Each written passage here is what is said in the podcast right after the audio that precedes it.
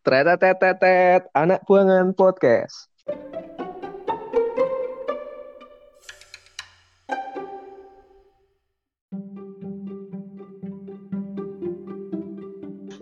Gitu terus, oh enggak ini tuh apa namanya? Kita cuma ini doang, ngasih bantuan doang, gini terus udah gitu. Oh gitu, iya ibu sih kalau ngasih bantuannya kalau enggak kambing atau sapi. yang ambis itu akhirnya yang ketahan kan yang nggak bisa ambis juga. Selamat datang semester 9.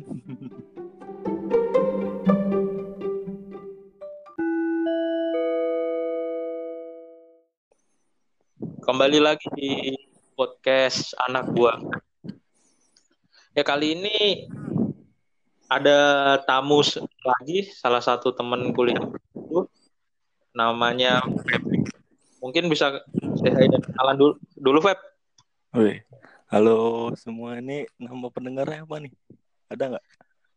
Belum ada sih. Lu ada nama nggak? Biasanya kan ide-ide lu kan gila sih. Apaan ya? Buangers. Buangers boleh. Say hi dulu lah. Weh, ini buangers dari mana aja yang dengerin? Udah berapa banyak? Yang dengerin dari udah lumayan lah awalan untuk bahasan-bahasan yang gak jelas. Ya Kak. Udah. Lu berarti iya. Posisi di Jakarta. Iya, lagi PSBB nih, biasa. Nah, terus kalau cari makan kayak gitu lu gimana? Ya beli, mesti ada yang jual 1-2 warung. Oke, tapi ada aturan. Ya paling nggak boleh makan di tempat, boleh berarti bungkus doang. Oke, bungkus aja. Sekedar intermezzo dulu sih, Febri ini tuh teman kuliah gue dulu yang pemikirannya tuh pemikiran gila. Iya. Yeah. Pemikirannya aneh-aneh dah. Bayangin aja pas masih waktu PKL, mana ada orang PKL ditinggal pergi ke Ponorogo sama Madiun semingguan. 2 minggu itu. 2 minggu. Mana ada. Hari lebih. Anak di kampus gak ada. Taruhan dah ya. Tinggal ke Ponorogo, ke Madiun. Coba dah lu ceritain dulu tuh. Gimana bisa Ponorogo, Madiun. Itu kalau gak apa waktu itu tuh ada kerjaan gitulah, biasa nyari namanya mahasiswa kiri ya kan, nggak ada duit, akhirnya ada ditawarin kerjaan. Waktu itu foto di sekolah gitu, foto buku tahunan, terus ditawarin lah selama 2 minggu itu untuk ke sana di SMA berapa 2 Ponorogo. Nah itu kebetulan lagi praktikum juga, nah karena saya lebih takut miskin daripada takut pembimbing. Jadi saya milih jalan. Dan untungnya waktu itu setelah supervisi, setelah pembimbing datang sorenya kalau nggak salah, siangnya kalau nggak salah itu. Terus malamnya gue berangkat ke Madiun dulu tuh, ke Jogja dulu, ke Jogja, ke kantornya. Terus ke mana? Ke Madiun, baru ke Ponorogo. Terus selama 2 minggu, nah selama 2 minggu itu benar-benar supervisor tuh nggak ada yang tahu, bahkan cuma internal kita doang kayaknya ya. Iya, internal doang. Kita doang kan. Iya itu kita doang yang tahu. Terus setelah pulang dari Ponorogo itu 2 atau 3 hari nggak sih? Ada supervisi lagi. Baru selisih 2 hari kalau nggak salah. Iya itu. Dan ada dosen.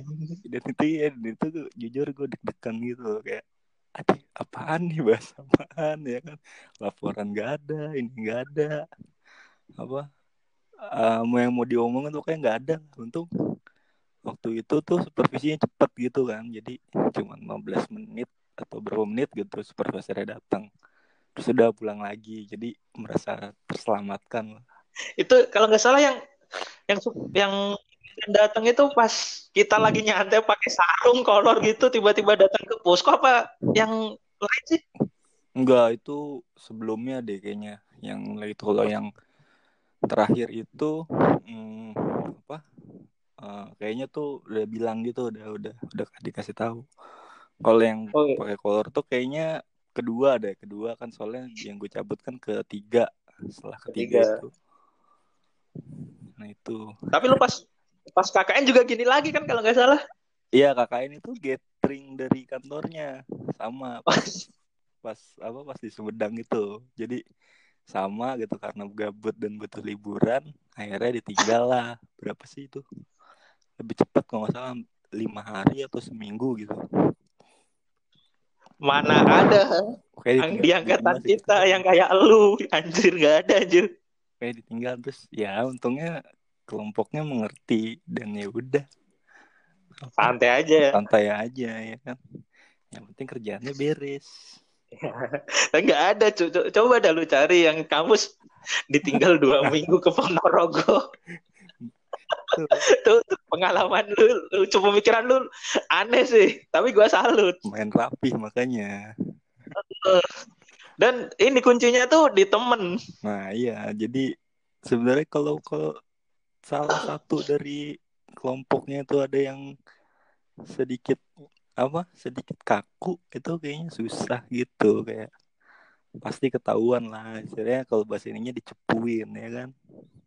Nah, untungnya pas praktikum 2-3 itu aman lah, nggak ada yang rese gitu, nggak ada yang aneh-aneh. Dengan uang sogokan Bapia deh, lu uang tutup mulutnya Bapia anjir. Iya. Waktu ke Ponorogo itu yang 2 minggu ngasih Bapia baliknya. Terus kalau yang ke mana? Yang seminggu itu yang di Sumedang itu ngasih donasi gitu buat program 400.000 kalau nggak salah. Anjir. Ini 400.000 ya, terus tapi besok aku mau kerja Jogja seminggu, boleh nggak? Ya udah, sana berangkat aja, ya udah. Dikasih duit? Iya, dikasih duit 400.000 udah. Ya udah, akhirnya berangkat seminggu. Itu juga sama tuh kalau nggak salah habis supervisi apa ya? Pokoknya habis supervisi terus langsung cabut besokannya gitu. Itu dengan dosen yang sama juga kan? Iya, sama orangnya. Tapi kalau yang ketiga itu udah bilang duluan soalnya bilangnya kerja, alasannya itu bilang izinnya 3 hari cuman perginya 7 hari. Bangke emang. Tapi lu ada, gua ini cerita lucu lu yang pas di Garut, yang di Papandayan itu, yang lu dikira tim bedah rumah. Yeah. Seorang mahasiswa datang dikira tim bedah rumah. Coba lu ceritain yang itu. Itu tuh kalau nggak salah, dia datang gitu ke calon orang yang akan diteliti lah gitu kan. Terus sebenarnya udah bilang kalau ini dia dari mahasiswa gitu kan, entah kenapa si orang ini tuh menganggapnya kita ngasih bantuan atau gimana lah gitu. Jadi dan itu tuh kayak apa ya? Kayak dia melebih-lebihkan keadaan gitu loh, kayak oh ibu nggak nyangka kemarin nggak bisa dimimpiin gini. Geli sih, ada siapa yang saksinya? Adalah temen. Oh bukan sama lu berarti. Ya, bukan sama gue. Terus udah tuh kayak gitu terus. Ya gue ya aja lagi begonya ya. Kalau nggak salah gitu terus. Oh enggak ini tuh apa namanya? Kita cuma ini doang, ngasih bantuan doang gini terus udah gitu. Oh gitu, iya ibu sih kalau ngasih bantuannya kalau nggak kambing atau sapi gitu lah. Coba, dikasih bantuan nawar. Aduh gitu. Kasih minta kambing sama sapi aja. Sapi. Nah. Terus balik lagi 3 bulan kemudian, balik lagi kambingnya udah jadi motor yang mana kayaknya. Udah dijual jadi ya. Pasti kalau lu kasih kambing. Iya, jadi motor, nggak jadi anak lagi. Aneh dah emang.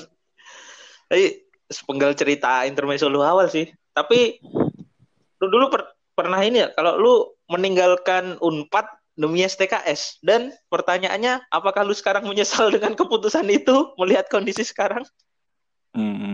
Ya, gak usah ditanya lah ya, itu udah jawabannya udah pasti. Udah pasti menyesal. Iya bener. Cuman kayak karena murah aja dulu kan, berpikirnya apa biaya kan, jadi ya udahlah lebih murah di situ, ternyata ya sama aja gitu berbanding lurus dengan kualitasnya lah. Gimana, coba dah lu jabarin yang itu gimana menurut lu? Oh ya, berbanding lurus lah. Kita bayar kuliah berapa sih, 1 juta ya, 7.200 satu semester. Nah, itu tuh wah, berbanding lurus banget dah sama keadaannya. Pernah ngerasain nggak kuliah bangkunya reot? Jadi cuma gitu doang itu. Yang kuliah orang ngantuk terus goyang-goyang gitu. Terus pas mau nyender kursinya ngejeblek apa ini ke belakang, keterusan ke belakang gitu, hampir jatuh tuh. Satu tuh yang sering kejadian. Terus apalagi ya di kampus tuh ya, pokoknya gitu deh. Terus lapangan gitu kan, keadaan lapangannya sempit, terus parkir juga berebutan sama dosen sama apa. Ya. Lu masih inget gak yang awal-awal kuliah aja parkir di deket masjid, kalau hujan pasti basah. Iya, dan banjir. Jaman, parah banget itu. Cuman dibangun apa sih tuh? Auditorium itu kan, iya. Itu parkir. Untung waktu itu gue belum punya motor, jadi nggak pernah parkir di situ. Dan mana kalau kuliah suara tukang jadi backsound di kampus apa anjir. Waktu awal-awal dibangun itu kan berisik banget itu jadinya. Kadang dosen tuh kalah keras suaranya kadang. Jadi kita kayak kayak anak teknik sipil jadinya. Dengerin orang tukang. Semester 1 bukannya tahu bahasa Inggris, tahu PPKN gitu ya. Tahu ini jenis-jenis behel. Ukuran paku. Bener tuh. Soalnya lewat kan pasti ngelewatin itu dulu bangunan. Pasti lihat beton, lihat besi. Anjir. Kuliahnya jurusan apa, yang dapatnya apaan, aneh emang. Terus lama itu kan ya, 1 semester ya, kurang lebih ya 2 semester. 1 semesteran dah itu sampai jadi. Terus udah jadi ke bangunannya juga kan dipakainya lama banget kan itu, sampai berapa bulan gitu baru boleh dipakai. Emang birokrasi ribet sih di kampus sebenarnya. Tapi kalau misalkan lu bisa mengulang waktu, lu mau mengulangi waktu di mana lu meninggalkan Unpad demi kampus nggak? Iyalah. Kalau bisa balik lagi, mending dulu gue milih Unpad. Ya kan, lebih berbanding lurus apa yang dibayar sama apa yang didapat. Udah gitu di Unpad banyak yang bening-bening coy ya. Itu emang kebiasaan lu yang gak bisa hilang anjir, bahas masalah cewek tuh di situ kagak, bukan gak ada sih, cuman dikit, jadi gak ada pilihan. Pinter-pinternya nyari, pinter-pinternya berburu anjir. Lu kan udah master masalah berburu kayak gitu. Iya, itu sekalinya ada bisa 1 banding berapa, udah kayak konsisten, dia berbutuhnya banyak. Baik. Tapi gini, ngomong masalah kampus, lu itu salah satu temen gue yang kalau diajak bahas sarkas masalah kampus tuh masuk juga.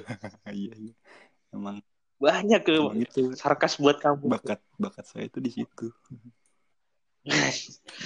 Tapi kalau yang deket-deket ini tuh, yang angkatan bawah kita, ujian praktikumnya sama sidang kan online nih. Menurut lu gimana? Iya, yang katanya mau keluarga itu ya. Online kan, pakai aplikasi aja. Harus pakai keluarga ya. Pakai keluarga aja. Gua bayangin. Kasian anak yatim piatu. Gak punya mbak bahasa. Iya, masalah. Keluarga siapa? Keluarga Cemara. Anjir. Susah, coba dah lu bayangin. Kan di situ, di suratnya tuh ada keterangan praktek metode. Yang kayak KKN dulu kan juga suruh praktek kan. Nah itu suruh ngajak orang tua. Iya, itu. Main coba. Orang iya, coba kalau gitu ada gitu ya, satu yang ngambil terapinya hipnoterapi terus ke di rumah Uya. Iya. Terus coba namanya role play di rumah Uya gitu ya. Ah, ada sih. Iya, itu secara nggak langsung kampus tuh mengajari hal-hal di TV ke mahasiswanya aja. Iya, orang itu aja jadi ini, jadi apa namanya? Terus ada satu yang jadi ustazah maknya. Ini siapa? Ini ibu saya berperan sebagai ya, kan, ustazah di desa ini, Bang. Jadi ini yang person-nya saya ajak ngobrol kayak gitu aja. Ya, bayanginnya. Ya, terus kan kalau misalnya yang anak tunggal gitu kan cuman ibu bapaknya gimana? Dia mau apa? Berdua doang. MPA berdua doang.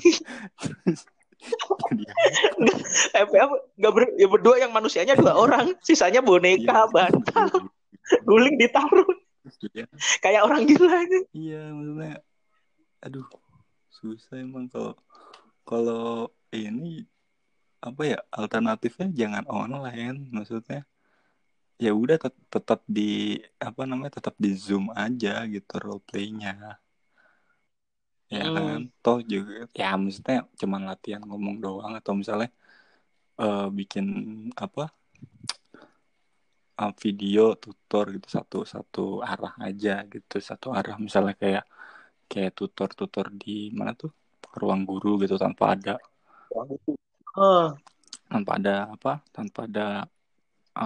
ininya, orangnya seenggaknya kan ngelatih komunikasinya dulu, atau misalnya kalaupun ada orang ya jangan keluarganya juga dong, kan keluarganya nggak ngerti apa-apa.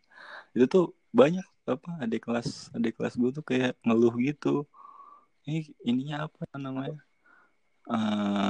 metodenya apa ya, iya yang cocok sama ini. Terus itu belum lagi keluarganya yang receh, yang dikit-dikit ketawa, udah gagal banget itu.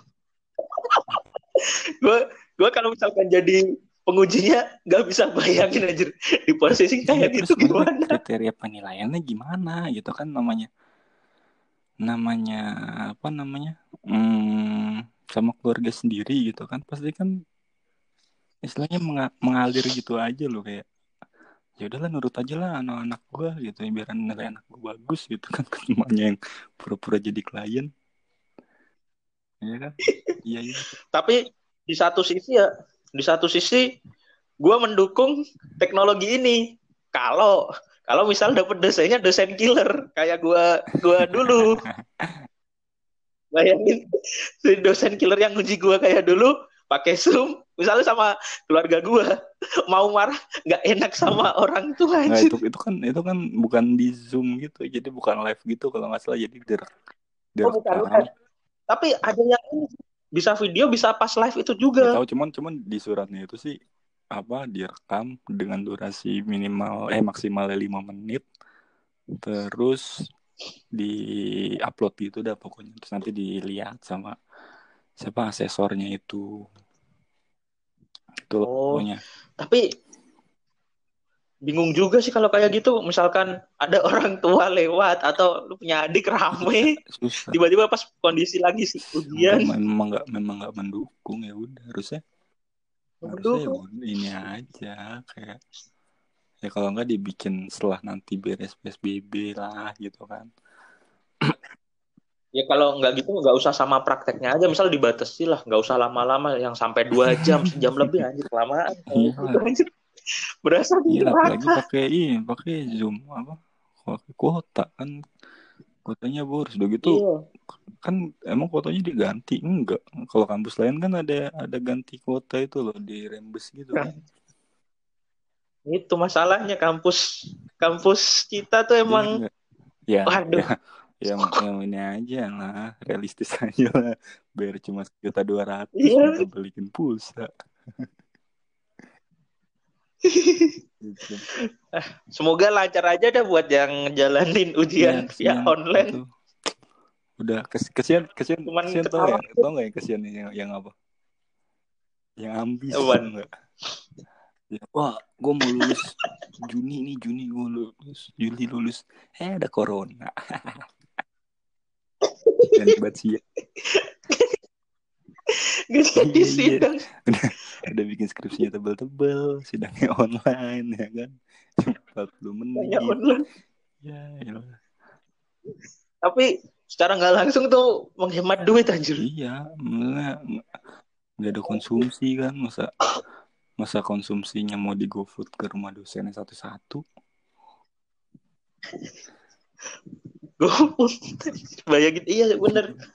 Tapi kalau gitu gimana? Kan belum ambil data, nggak bisa ke lapangan nih. Yang ambis-ambis itu akhirnya yang ketahan kan. Mereka kan juga apa? Nggak tahu, mungkin ada beberapa yang udah ngambil data. Cuman kan akhirnya ke pending juga ya, akhir ininya progresnya kan. Jadinya yang nggak bisa ambis juga. Selamat datang semester 9. Selamat datang tahun depan barengan angkatan 2017. Sudah dua angkatan. Iya, nggak tahu nih itunya apa. Ntar sidangnya gimana entah. Kalau misalnya sidangnya online, dengar katanya online kan skripsinya tuh. Cuman ya sebenarnya ada enak nggak enaknya sih. Kalau enaknya kan jadi gampang, nggak perlu bolak-balik, nggak perlu ngeprint, nggak perlu ngutang ke fotokopian, nggak perlu apa namanya dicoret-coret, melihat kita udah capek-capek nulis semalaman terus cuma dicoret doang, udah gitu coretannya nggak kebaca lagi.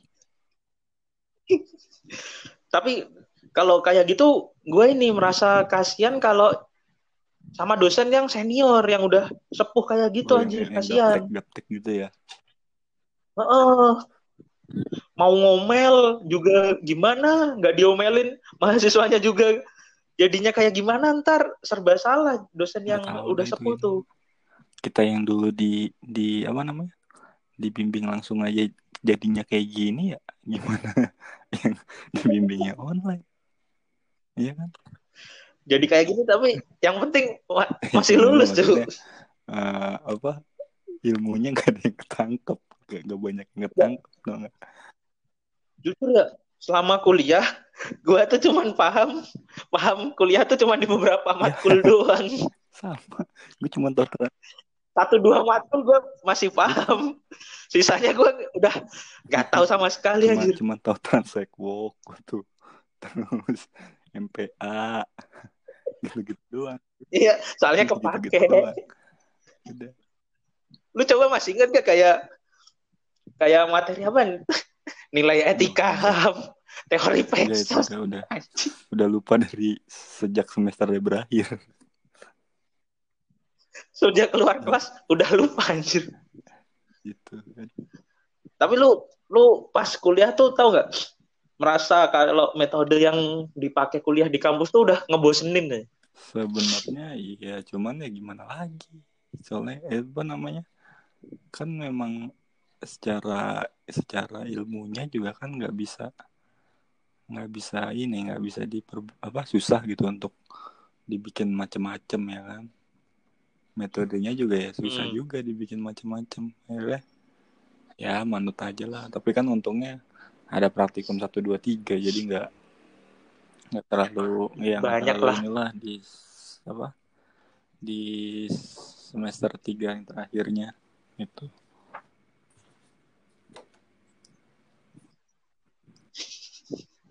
Tapi kita kan udah sebagai angkatan yang udah lulus nih.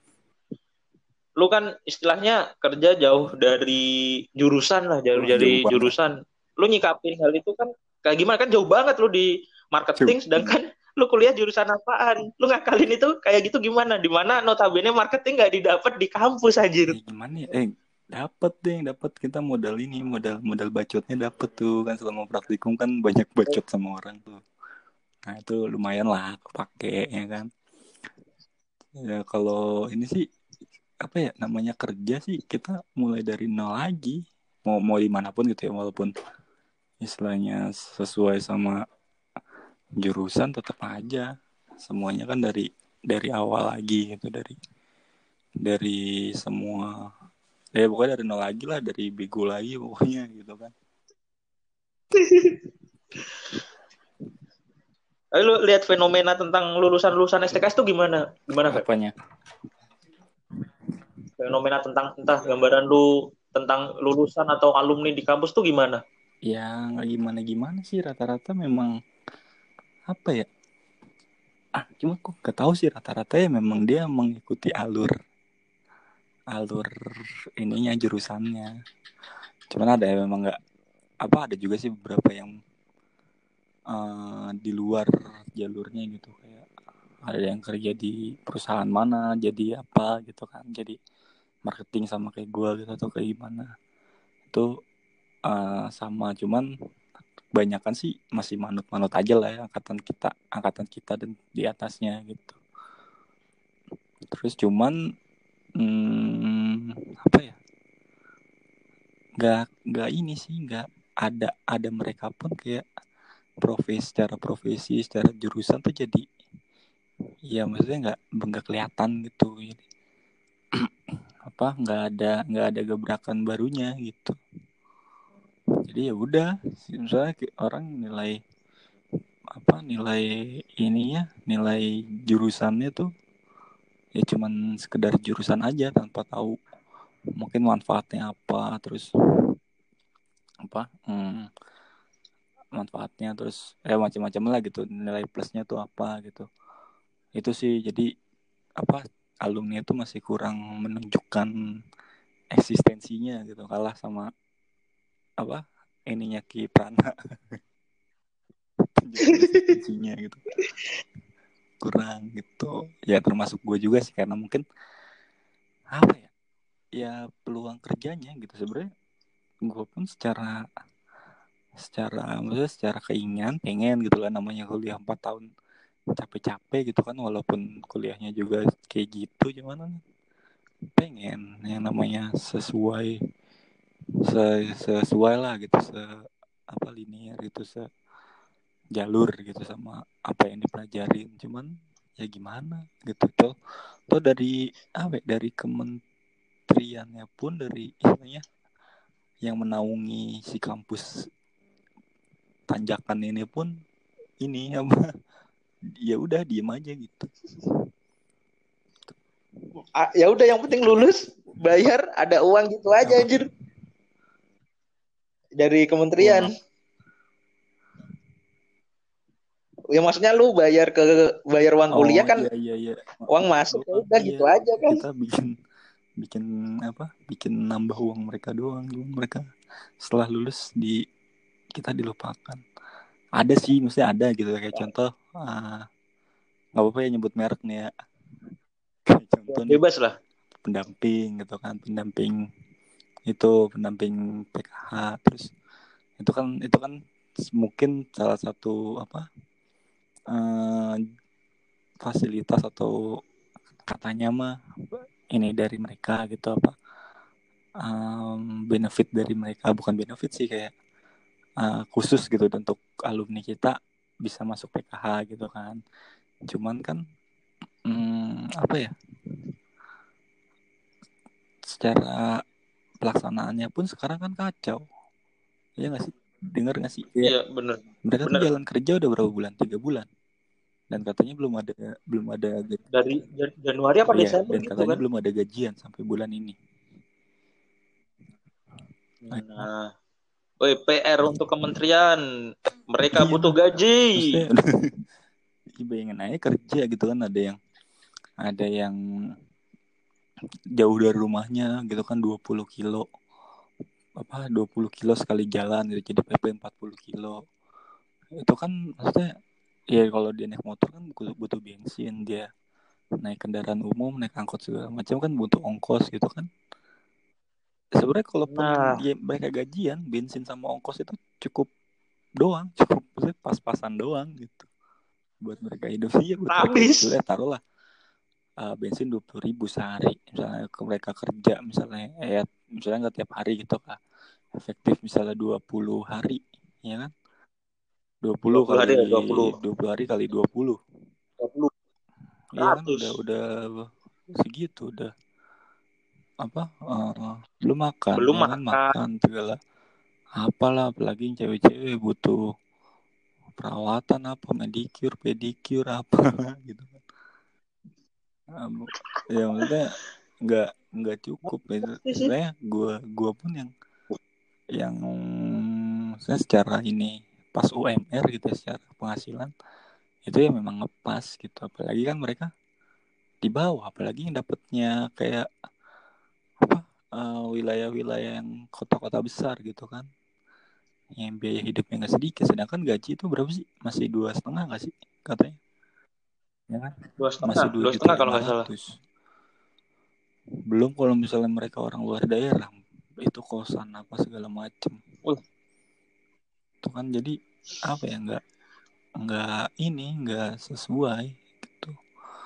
Ya mentang-mentang kita kuliah murah terus masa iya kerja dibayarnya murah ya kan? Ya kan balik tadi yang kayak yang lu omongin. Ada uang, ada barang. Ada uang, ada barang. Ya lu kuliah bayar segini. Iya, baliknya iya. Juga segini. Ya di apa ya, disesuaikan lah. Seenggaknya ada tunjangan tambahan dari mana dasar ada, mau dari provinsi, mau dari apa gitu. Yang menyesuaikan sama UMR, misalnya di Bandung nih kan UMR 39, terus mereka dapatnya 25 ya, misalnya ada tambahan gitu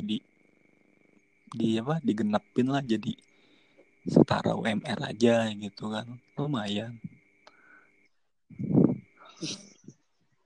Ya, tapi gini sih, kalau ngomongin masalah kerja dan alumni di tempat gua kerja sekarang tuh kebanyakan anak Kesos UGM tuh banyak yang kerja di sini. Dia tuh jadi CDO. Nah, di perusahaan gue, si CDO ini dikontrak dulu.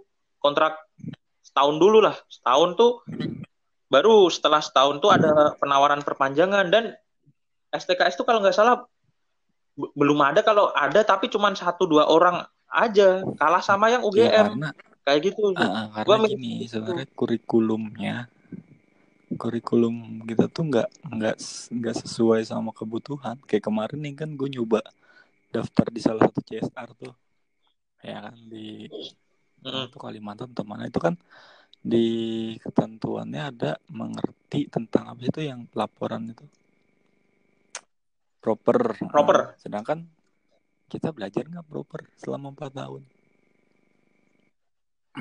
Oh enggak, gini kalau ya kan, bener kita nggak belajar. Administrasinya ada nih, gitu. Partner. Kita nggak dapet itu. Dibutuhin gitu lah istilahnya. Apa skillnya tuh dibutuhin. Seram nggak cuman dasar-dasarnya doang gitu. Skill di luarnya kayak untuk CSR apa aja skillnya ini. Apa untuk misalnya apa K3 itu apa aja skillnya gitu ya, harusnya itu yang di ini biar sesuai gitu, seenggaknya kita punya lah gitu ya istilahnya modalnya. Kalau kayak gini kan ya gimana, kita cuma taunya apa asesmen itu kontrak sampai terminasi, dari zaman maba sampai udah tua jejelinnya gitu doang. Ya udah itu aja ya, yang bakal masuk. Kerjaan ya ada apa di perusahaan tuh kayak gitu ada, cuma kan ada yang lain yang lebih nilai plusnya tuh. Kalau misalnya kita cuma belajar apa intake sampai terminasi ya mungkin ada di panti atau di yayasan, cuman kan nggak banyak ininya apa peluangnya ya kan.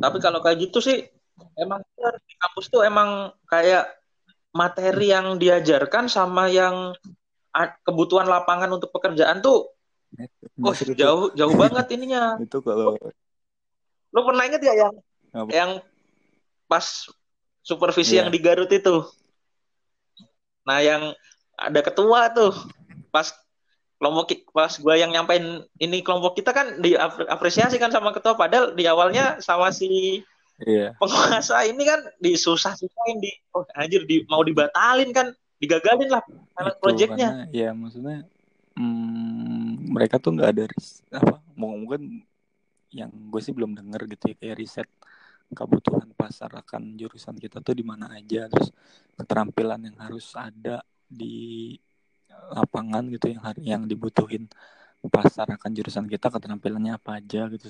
Jadinya apa yang dipelajarin tuh meleset banget gitu, kayak ya misal contoh kayak CSR atau apa, kita harus ngerti proper kan, harus minimal tahu proper, sedangkan nggak ada kita belajar proper 4 tahun ya kan. Iya, nggak ada sama sekali, paling yang dibahas K3 tuh cuma dasar, padahal kenyataan di lapangan setelah pas gue kerja tuh kan gue ini masuk kayak gue di sini tuh CSR sendirian, jadi gue dititipin di divisi K3. Nah ternyata si K3 ini rumit banget men. Dia ada pelaporan ini, pokoknya ada administrasinya lah, ada skillnya yang harus di iniin gitu, yang harus dipenuhin kan kayak gitu. Yang entahlah, gue gak ngerti juga maksudnya mereka ngeliatnya gimana gitu ya, kayak mungkin nganggepnya aman-aman aja nih alumni gue pada kerja, walaupun kerjanya dititipin orang atau misalnya kerjanya pakai dari orang tuanya, ya orang dalam atau siapa gitu kan, the power of orang tua gitu kan, gue udah amat penting alumni gue kerja nggak gitu, nggak tahu nih gimana.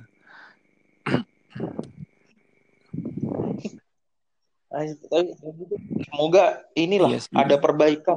Tapi kan sekarang kalau nggak salah ada 3 jurusan kan di kampus.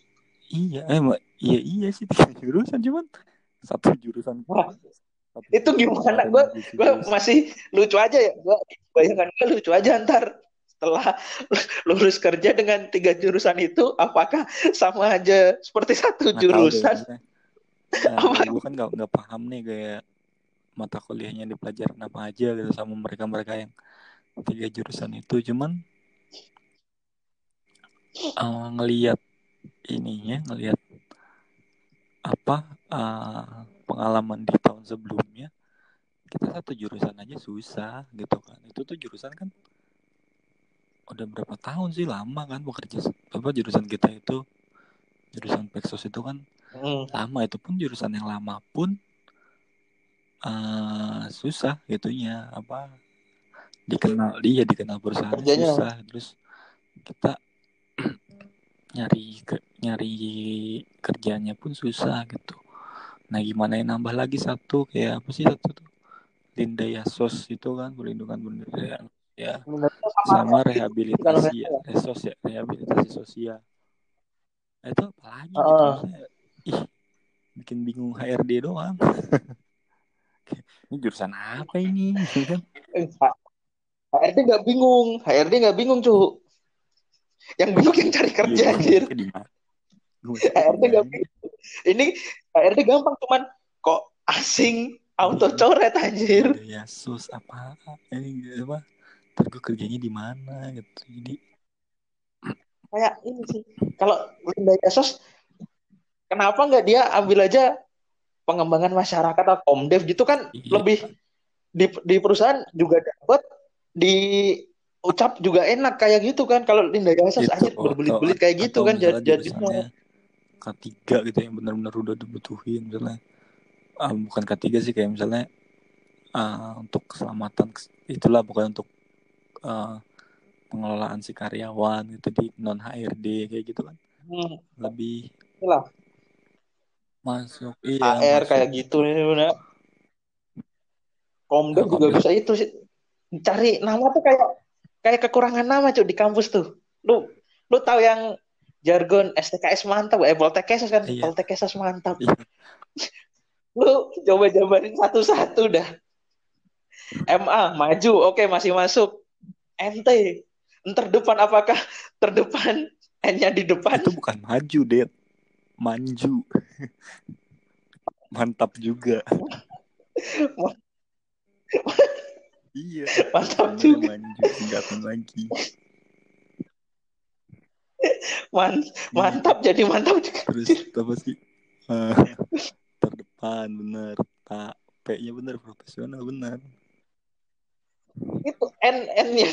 Gue tuh yang sampai udah jadi alumni yang mengganjal tuh iya, N itu. Bukan maju, manju. Waduh, sampai sekarang gue jujur yang ini kan kalau nggak salah dari menteri langsung apa nggak salah gue selama kuliah tuh nggak pernah datang kuliah umum itu jarang datang cuma ambil konsumsi cabut lagi gue tahu kan yang ini pas ada kelas pagi coba jargon kemarin kuliah umum anjir gue diem lo ngaplo anjir nggak tahu pas beres diucapin mantap aneh. Tahu gue juga nggak pernah jarang buat ikut kuliah umum. Kuliah umum kalau ini sama kuliah umum yang kalau cari konsumsi sama ini disuruh dosen karena dosen ngontak duluan kayak yang dulu tuh. Iya yang diwajibkan dia harus ada tugasnya setelahnya ya kan. Nah, itu sih datang doang bentar terus apa tahu ininya intinya pulang lu biasanya gitu. Ini kalau lu sendiri sih lu pernah tau gak sih kayak aturan atau hal-hal lucu yang dibuat di kampus tuh setahu lu apa aja sih? Selain mantap itu. Yang lucu-lucu itu kalau di kampus sih masih normal-normal aja sih. Cuma lebih ke ini sih lebih ke kebiasaan anak-anaknya itu ya ngerasa siklus dari mahasiswa kampus tuh sama gitu ya contoh nih dari awal gitu kan maba dia masih senang-senangnya tuh gitu terus semester berapa sih bisa dapat seragam 3-4 semester 2 apa 3 gitu lupa deh 2 ya semester 2 sih. Ya, semester 2 itu kan udah dapet tuh seragam ya kan terus awal-awal dapet tuh mereka masih rajin gitu masih apa atributnya lengkap ya kan segala nempel terus ID card segala macam gitu kan itu semester 2-3 biasanya 2-3-4 sama 5 itu udah mulai hilang tuh dikit-dikit 3-4-5 hilang tuh kan dikit-dikit ya entah NMTK hilang, entah apa gitu pokoknya ada aja yang kurang gitu kan. Terus udah 5 yang pakai seragam, ya kan? Udah 5, 6 kan masih ada kuliah dikit tuh. Itu udah yang penting yang pakai seragam. Terus 7, 6, 7, 8 itu barulah kelihatan aslinya gimana ya kan. Tapi gue dari awal tuh yang udah ini kuliah nggak pernah pakai atribut. Oh udah ini jarang-jarang. Udah. Pernah. Bentar doang. Udah males ribet pasang copot anjir males.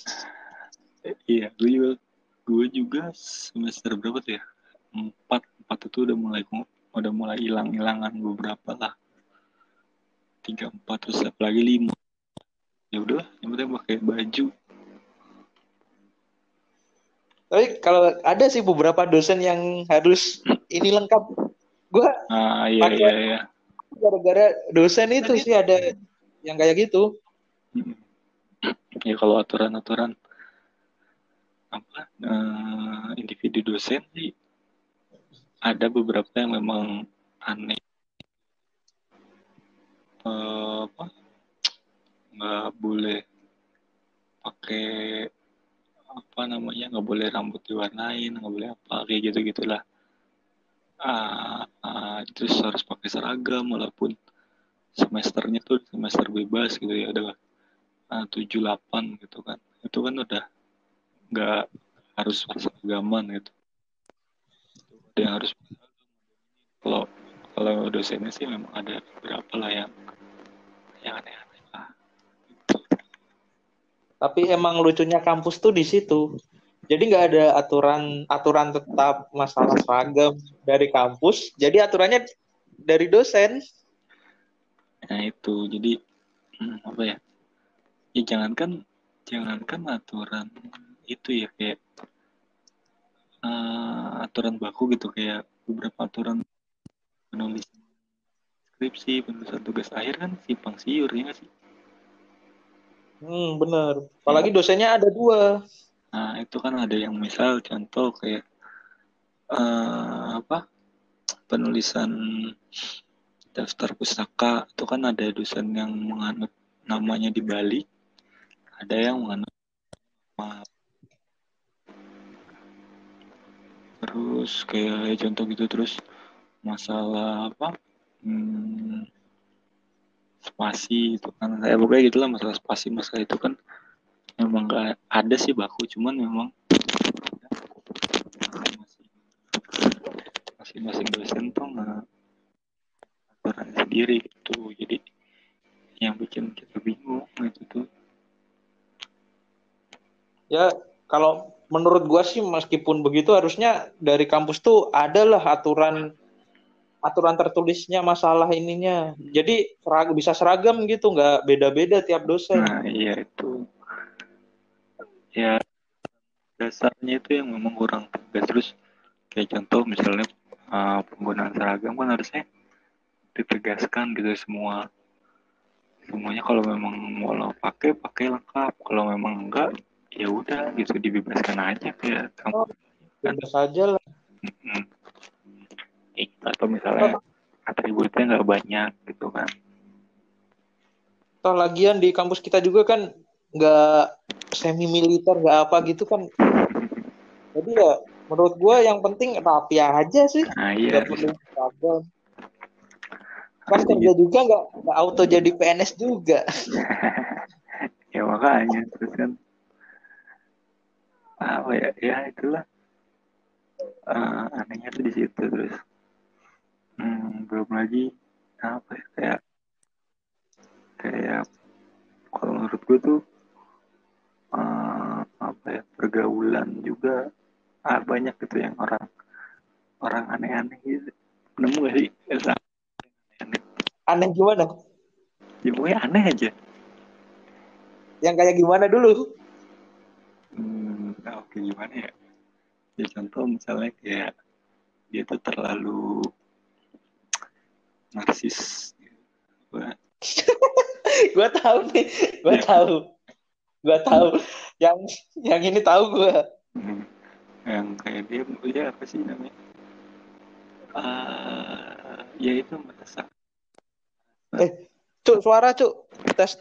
Iya, suara mana pun suara agak ini. Halo. Ya kayak misalnya contoh ada beberapa yang ngerasa dirinya ya itulah kayak lebih karena secara fisik memang oke, cuma jadinya ya jadi agak sombong gitu kan. Itu terus ada yang ambisnya luar biasa gitu kan. Anehnya ya gitu ambis banget gitu, kayak di sidang tuh harus misalnya bulan Juli harus sidang gelombang pertama, harus ini gelombang pertama, gimana caranya gitu. Kalau gue dulu tuh gini, gue harus sidang semester 8 karena gue gak mau bayar, daripada buat bayar mending buat gue makan cuy. Nah bukan itu kalau misalkan sebenarnya kan semester 8 itu kan panjang kan, cuman kan ada beberapa yang memang ambisnya di awal gitu kan, di pokoknya harus jadi yang pertama-tama gitu, yang gelombang-gelombang pertama sidang gitu. Padahal ya sama aja wisudanya juga, wisudanya sama bulan Oktober juga kan. Kita justru nganggurnya lebih lama kalau sidang duluan.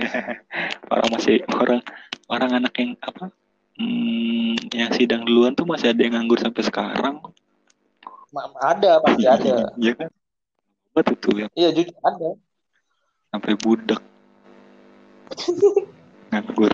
Tapi yang masalah narsisme tadi, lu tahu nggak kalau ada yang tiap upload foto di IG dia pasti ngetek akun-akun kayak kedinasan kayak gitu. Anjir, fungsinya buat apaan ya? Iya, ada. Iya, apa sih? Sekolah aku masuk kedinasan, terus apa sih? TNI Polri hits. Lucu aja. Terus apa sih namanya? Ini apa sih? Kop abdi negara, kopel gitu-gitu. Fungsinya buat apa?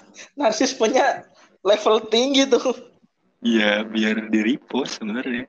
Kali aja ada AA berseragam yang suka, ya kan?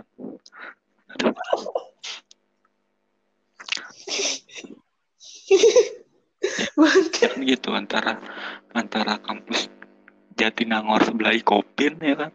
Sasaran. Atau kampus Bintaro yang ada air mancur.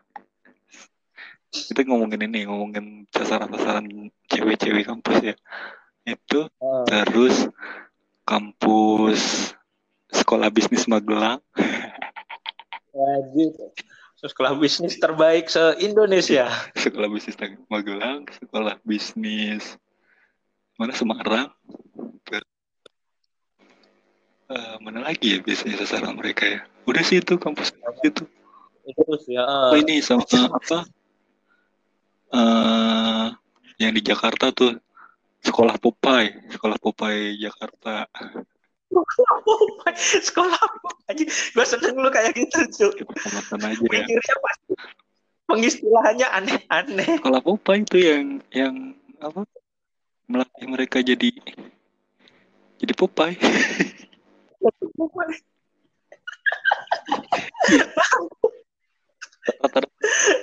Rata-rata cewek itu tuh gitu, cewek di kampus tuh gitu ya. Jarang lah yang sama internal, dikit banget. Terus iya, atau PTN ya kan, ngetek semua kayak gitu. Terus ya gitu, terus ada yang apa itu lalu apa membanggakan alma mater. Bagus sih bangga, cuma kayak apa yang bisa dibanggakan yang sampai di bio-nya ditulis Kementerian Sosial, padahal setelah lulus lu belum di kementerian, anjir. Di bio tulis apa sih namanya, Bandung College atau BCSW 15 gitu kan. Atau ini kalau misalnya yang lagi skripsi itu ya dulu yang gue lihat itu apa STR SOS, terus ada itu toganya emoticon toganya 2020 RE 2019 STR SOS atau 2019 terus ada toganya. Tapi kenyataannya setelah lulus lu nggak bakal bangga sama gelar itu. Di kerjaan di sini ya, di tempat gue nggak ada cuy yang kebangga-banggain. Wih, sarjana ini lah. Iya, nggak ada. Sama di sini juga, maksudnya di mana-mana juga. Kayak karena emang gelar itu kepake cuman buat saat lu jadi PNS atau lu jadi dosen, udah dosen dan guru. Sisanya ya udah tergimana sekian. Iya, tergantung. Tapi ya itu tulis Kementerian Sosial anjir. Gua mikir motivasinya bagus sih sebenarnya, bagus. Oh, harus ke kementerian. Terus apa namanya? Setelah lulus nama di IG-nya tambah STR SOS. Ya, ya kan? Iya. Siapa? Koma S titik T besar R kecil titik S besar O kecil S kecil. Apakah dengan menulis gelar di profil IG membuat Anda dapat kerja? Tentu tidak. Iya, self branding lah. Ada satu branding. Iya apa namanya? Kuliah cepet, kuliah capek-capek, gelarnya nggak ada dipakai gitu.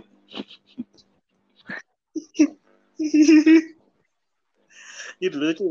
Iya. Apalagi yang lucu tuh yang di kampus ini apa? Selalu aja ada orang-orang. Itu lebih kangen ke orang-orang ya sih, orang-orang yang aneh-anehnya gitu. Kayak teman mana yang deketin cewek-cewek semua.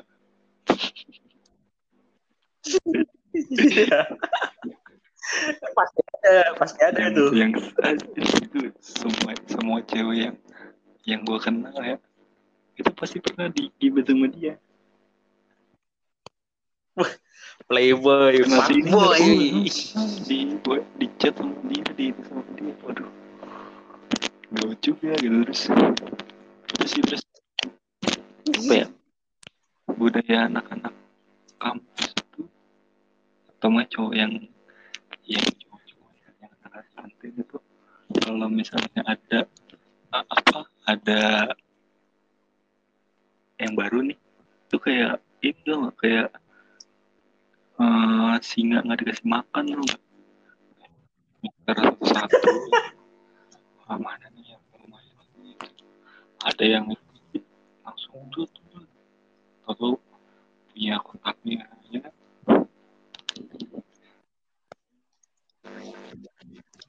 Tapi tadi siang gue tuh ini sempet buka IG terus lihat di akun kampus tuh. Kayak ada yang video animasi, nah terus di samping kanan kirinya tuh ada website template. Ada ini ada apa? Watermark. Watermarknya, anjir. Ini gue mikirnya nggak tahu teknologi yang namanya After Effect. Apa itunya? Apa watermarknya apa? KineMaster bukan? Oh. Bukan, website apa tuh? .com apa? Gua lupa. Ada di akun IG. Iya mungkin. Itu di akun resmi ya yang resmi bukan sih? Iya resmi. Oke, sos. Iya. Di akun resmi kayak kenapa gak jadi digital konten kreator kayak gitulah biar branding juga bagus. Lupa kali dia pakai ini apa aplikasi yang belum dibeli yang masih. Nah itu kayak sama desain juga kan lu lihat nggak bu? Oh ini desain apa desain ini apa early drawing apa dikit pensos. serem creepy sendiri liatnya serem ini. Enggak itu. Emang gaya ininya gitu, gaya gambarnya gitu, early drawing. Bukan berarti gambarnya jelek. Tapi kan lu tahu enggak yang itu kan ada yang siapa gua lupa namanya siapa yang tangannya kayak stop gitu. Nah, bedain itu telapak tangan apa tangan bagian ini. Apa udah. Apa? Ya enggak tahu tuh gimana padahal di kampus kan banyak lah, maksudnya mahasiswa-mahasiswa yang seenggaknya lebih mahir lah, lebih pantas gitu hasilnya ya kan? Nah, ikut aja gitu kayak gue minta bikinin lah gitu kan, namanya mahasiswa udah seneng gitu kan, desain gue dipakai pensus nih, gak usah merasa dia keren gitu, gak usah ngasih sendiri aja. Nggak usah ngasih mahal ya. Beliin pulsa 10.000 juga sekali gambar senang mahasiswa mah. Tadi. Iya yang dari kampus. Iya, wah apalagi kan masuk misalnya lembaga di pusat gitu. Lihat satu Indonesia pasti kan. Ya udahlah, misalnya cuma dibayar segitu juga nggak masalah, yang penting hasil gambarnya dia masuk gitu. Ya namanya mahasiswa kan pasti senang aja. Kenapa nggak memanfaatkan gitu ya? Nah itu kan pasti pusingnya. Tapi gue mikirnya aduh Lu bikin aja dah. Lu tag ke akun afirmasi kampus tuh. Apa ininya? Bikin oh yaudah mungkin kayak gambarnya kayak gitu kan, kayak gambar. Tapi lebih kayak enak gambarnya. Lihat kayak gitu, cu. atau mungkin aku mikirin atau mungkin itu yang gambar Pak Menteri langsung. Tolong orang kementerian. Makanya mau gue celah-celah juga takut ya kan, takut tiba-tiba besok ada tukang bakso bawa hati depan rumah. Iya. Tahu diketok pintu kosan lu kan, assalamualaikum, punten, GoFood. Lu ada tukang nasi goreng yang gak enak aja. Bahaya saya terancam.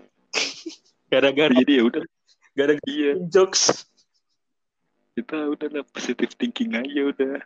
Ya, walaupun sebenarnya susah. Banyak sebenarnya yang lucu-lucu tuh di kampus. Terus ini nggak sih apa perihal hubungan ini yang aneh-aneh gitu, kayak yang kemana-mana berdua ya nggak sih? Terus itu kan kemana-mana harus berdua. Terus ya? Hah? Iya maksudnya kayak udah tren banget gitu loh, kayak apa sih harus kesini berdua yang pacaran gitu kan, kayak itu banget gitu. Terus yang lebih parahnya kayak ada yang sampai satu tempat gitu kan. Itu tuh yang itu bahaya banget tuh.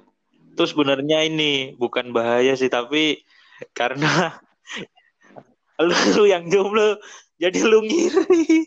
Ya enggak gitu juga, saya kan masih ada tempat-tempatnya kan gitu tempatnya. terus maksudnya apa ya, ada gitu beberapa juga yang kayak hubungannya memang toksik gitu kan. Ada yang sampai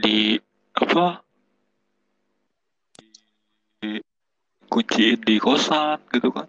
Bangke.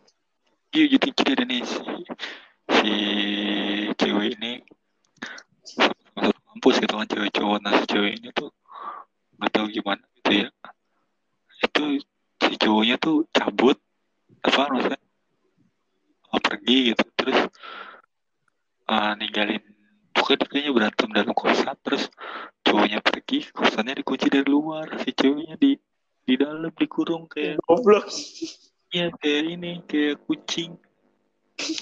Kira hewan apa? Iya, terus apa namanya? Ya si ceweknya ini dong, misalnya telepon teman-temannya dong, kayak ambilin kuncinya gitu kan. Itu kayak gitu. Terus yang apa sih yang tiap hari masalah kecil aja jadi berantem itu kan juga ada tuh ya kan. Nah, terus apa yang berantemnya kadang sampai di depan orang-orang gitu kan. Pernah nggak sih lihat? Gua belum pernah kalau di kampus lihat yang sampai kayak gitu. Sering tuh lihat kayak gitu. Terus gitu kan. Jadi mereka tuh apa ya, menurutku jadi toksik sendiri itu, jadi ini sendiri. Ya gitu ya, yang aneh-aneh itu adalah. Terus kayak apa yang udah lama banget terus tahu-tahu kayak jadi gitu kan. Iya sih. Relationship tuh emang ribet sih. Udah hampir sejam nih, Feb. Masih banyak sih yang harus dibahas. Karena gue di sini udah mau jam 2, Cuk. Udah mau sampai. Iya. Next lah, kalau misalkan lu ada keresahan atau topik yang mau dibahas, bisa lu sampein, kabarin, kita bikin podcast lagi lah part selanjutnya. Oke, siap. Thanks ya itu untuk keresahan-keresahan tentang kampus. Oke, siap. Masih banyak lantar di kita jadwalin lagi. Oke lah, bisa itu. Oke, mungkin untuk episode kali ini cukup sekian karena saya di sini sudah mau sahur. Dan mungkin lu di sana masih jam 12 ya? Iya, masih jam 12 kan. 12 ya. Thanks Web buat podcast untuk kali ini. Oke. Sampai ketemu lagi di episode selanjutnya. Terima kasih.